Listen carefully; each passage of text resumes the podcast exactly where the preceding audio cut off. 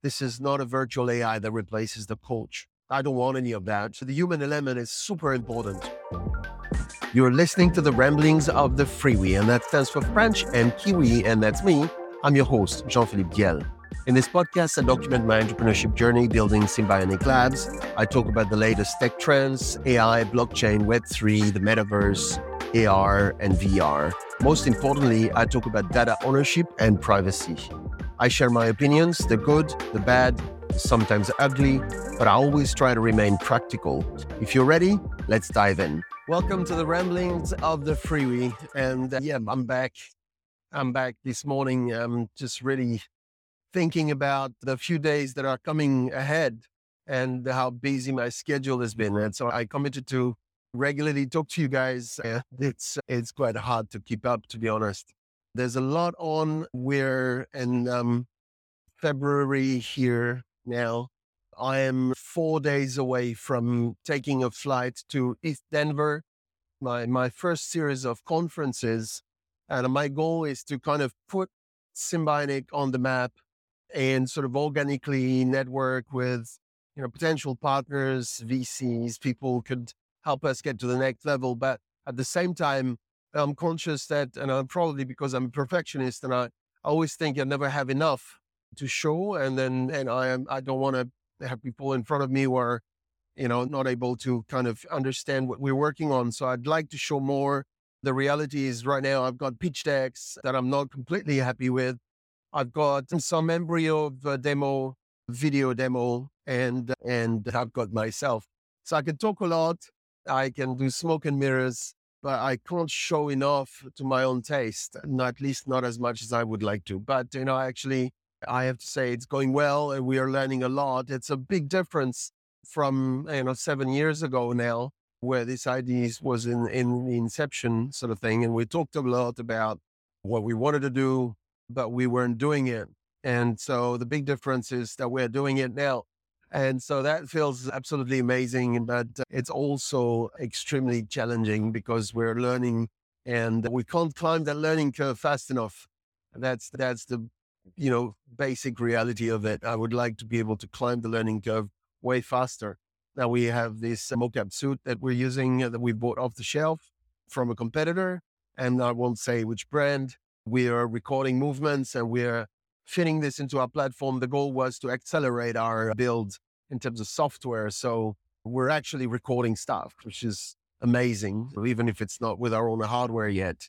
So we're recording that and we're learning a lot about what it means to actually record mocap movements and the, you know all this theoretical knowledge coming to life.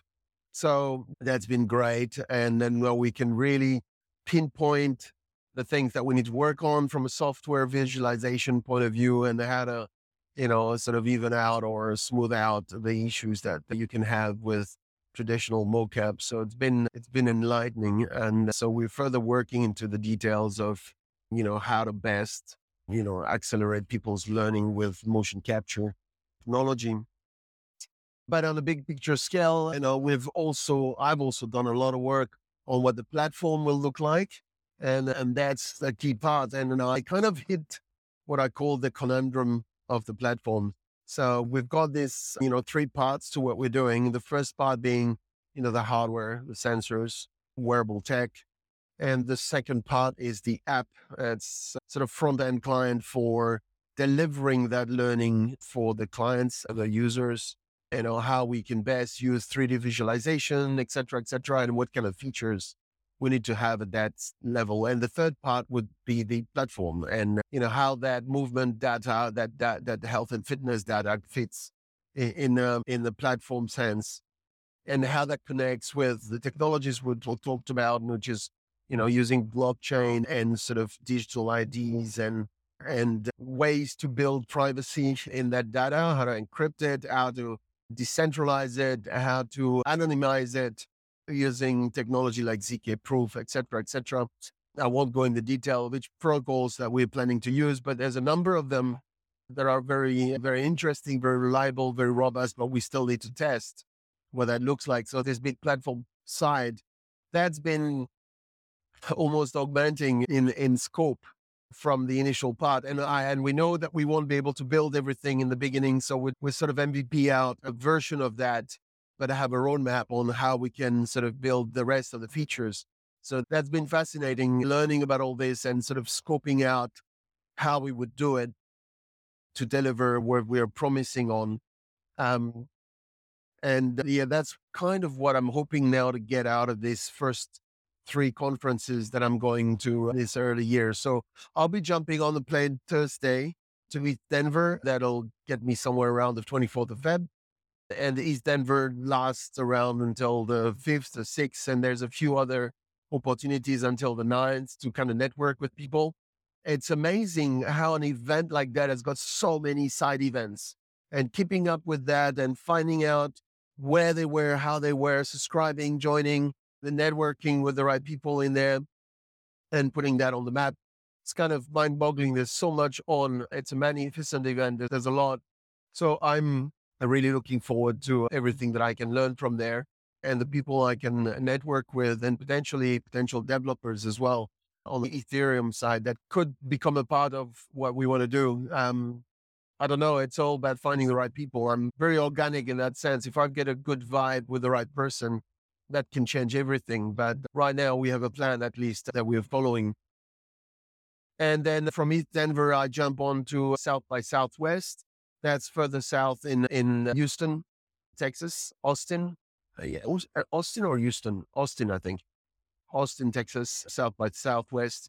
That's a slightly different conference. It's got a lot more different threads in the media, sort of movie, music side of things, which aren't really core to what we're doing. So not really interested in that part, but they have a health and fitness sort of industry strand and they have a digital innovation NFT blockchain trend, which is where we are. It has a lot of what they call OGs, you know, the original people that are working on the on on these technologies. They come to South by Southwest. So in terms of meeting people, networking with the right people, eh, it's quite interesting to go there and then and then I'll be back in New Zealand briefly because I can't stay away that long. To be honest, the wife and kids are gonna hate me for this. I'm back in New Zealand mid March, and then uh, I'm applying again to Austin again in end of April for the Consensus 2023 conference. It's more focused on blockchain. That conference, and I haven't researched enough, but very popular as well, and a, a little bit of a different crowd. So an interesting take as well on on what we are on what we're doing. So I think this will conclude the first half of the year. And that's for the events. The second half of the year is going to be the European continent. So for me, June, July, that's Metaverse Summit in Paris. Again, I did it one time. So now I know exactly what to expect. ETH Global is right there at that time. So ETH as well. And then I belong to the FinTech Club. So there's a FinTech Summit in Munich in Germany. Interestingly, the, the two biggest markets for fitness is Germany and the UK. Just found out the other day looking at some data. So that's interesting because, you know, obviously that's kind of be key in, in, in the mature markets that we'll be sort of targeting. But these are not the biggest worldwide. It's China, India, US, and Indonesia. Believe it or not, it's the app fitness market, fitness app market. So fitness app, a little bit different from fitness in general, obviously, but we are somewhere in between, right? Because we're a hardware, we're an app, we're a bit of a different ecosystem as well. I've been working a lot on trying to, um, you know, I've got the audience kind of mapped out in terms of behavioral profile, demographics and geographics is still kind of, yeah, I've got some big numbers around that. I kind of know where I'm going but I leave it a little bit flexible in my mind because I, I think I still need to learn a lot. So I don't want to kind of, you know, freeze it too hard because I think the months that are coming and the first use cases and these conferences are going to help me shape a lot the audience sort of profile and sort of fine tune that go to market plan that we need to put together. We've got already an embryo of that again also. Um, so that's really where I'm at for this month of February. So it's all about getting our pitch decks ready, being pitch ready. Uh, being pitch ready is something that, that scares the hell out of me because I always feel like you've got to narrow it down, make it really simple, really clear to understand. and I hit the nail, the hammer on the nail, you know, I hit it right then. But as well, you know that there's so much more to the story than what you're going to tell. And, uh, but if you told it all, you would drown in data, don't drown in information. Nobody has the span to actually, you know, follow you whole rant. I know I got to be short and concise and, and, and to the point. And with what we're doing, I always feel that's extremely hard because do I talk about the product? Do I talk about movement only and say, yep, we're a way for people to learn complex movements? And that's what we are. That's the tip of the iceberg. You know, we're an e-learning product. That's, that's one second pitch. What are you doing? I'm building an e-learning software, you know, uh, e-learning software. Well, people, when you say that, they think about the old-fashioned e-learning, right? It's a PowerPoint slide with some links in it, and then some audio stuff and a bit of animation. That's not what we are. So if I say e-learning, I kind of tap into a sort of mental model. So yeah, we're e-learning, but we're a new way to do e-learning using 3D, using AI, using insights from your body. How do we gather those insights? Well, guess what? We're building hardware. Ah, okay. You're building hardware. You know, people just turn off at that stage. Most of the investors I, and sort of angels I meet go, oh, hardware. My God, you are like, yep. So I'm thinking tooling, manufacturing, development times that are longer. Yes, sure. But I mean, I don't know. That, that doesn't, doesn't scare me because I've been living in a hardware world all these years. I, mean, I worked at Samsung. I worked in the mobile phone industry. It's all hardware, right? I live and breathe hardware. I love electronics. I've always wanted to be working in electronics, even though I'm a failed engineer. So yeah, hardware. Yes, it is lead times. Yes, it is manufacturing tooling. That's changed a lot though. I mean, you can prototype stuff really quickly now. You can do small runs really easily. So yes, hardware means longer lead times and more sort of investment costs up front. But some of these fears and feelings and that are attached to that are also from the old ways or the old world of looking at hardware. So yeah, that kind of, yeah, telling them about hardware, a little bit scary. They back, but then there's another stream of thought in my head is I'm not going to partner with everyone and everybody anyway. So if they want to back off, then bye bye, because that means you don't understand what we're doing. You don't understand what we want and you're not the right person. So I might as well know really quickly so I don't waste time on you. Sorry. I mean, that's rough and I'm not rough, but you know, I got to learn to be because I think there are a few people out there that are the right people to partner with for the next level. And my job is to find the right people. And these people are going to be people are going to accelerate us and enable us, empower us to get to the next level. And that's not only money. Money is easy to find, but if you've got the right, the wrong people on board, they'll want their money back quicker too. And that's not going to be helpful. So I'm not in there for two, three years. I don't want to be packaged and sold. That's not the model I want. I want a 10 year plus retirement plan. I'm building a long term company. I want to build something that's got values. My phase one is movement. Yes, app, sensors, and platform. But the next level up is we had more sensors, we had more streams of data. We expand upon what we can connect in there and how we build a platform around you know data ownership and privacy and we become the next the next apple fitness or the next google fitness apple health sorry. So that's i'm not in the three five year time frame i'm on a 10 year time frame. So yes that's the vision and yes i'm not going to build this now but i have a path. My path is simple. I build a community around capturing and learning movement. Why movement? Because a healthy body is a body that moves you build upon a movement and learning exercises and learning fitness and learning rehab and learning all this because that's really core. And then you can plug other things onto that.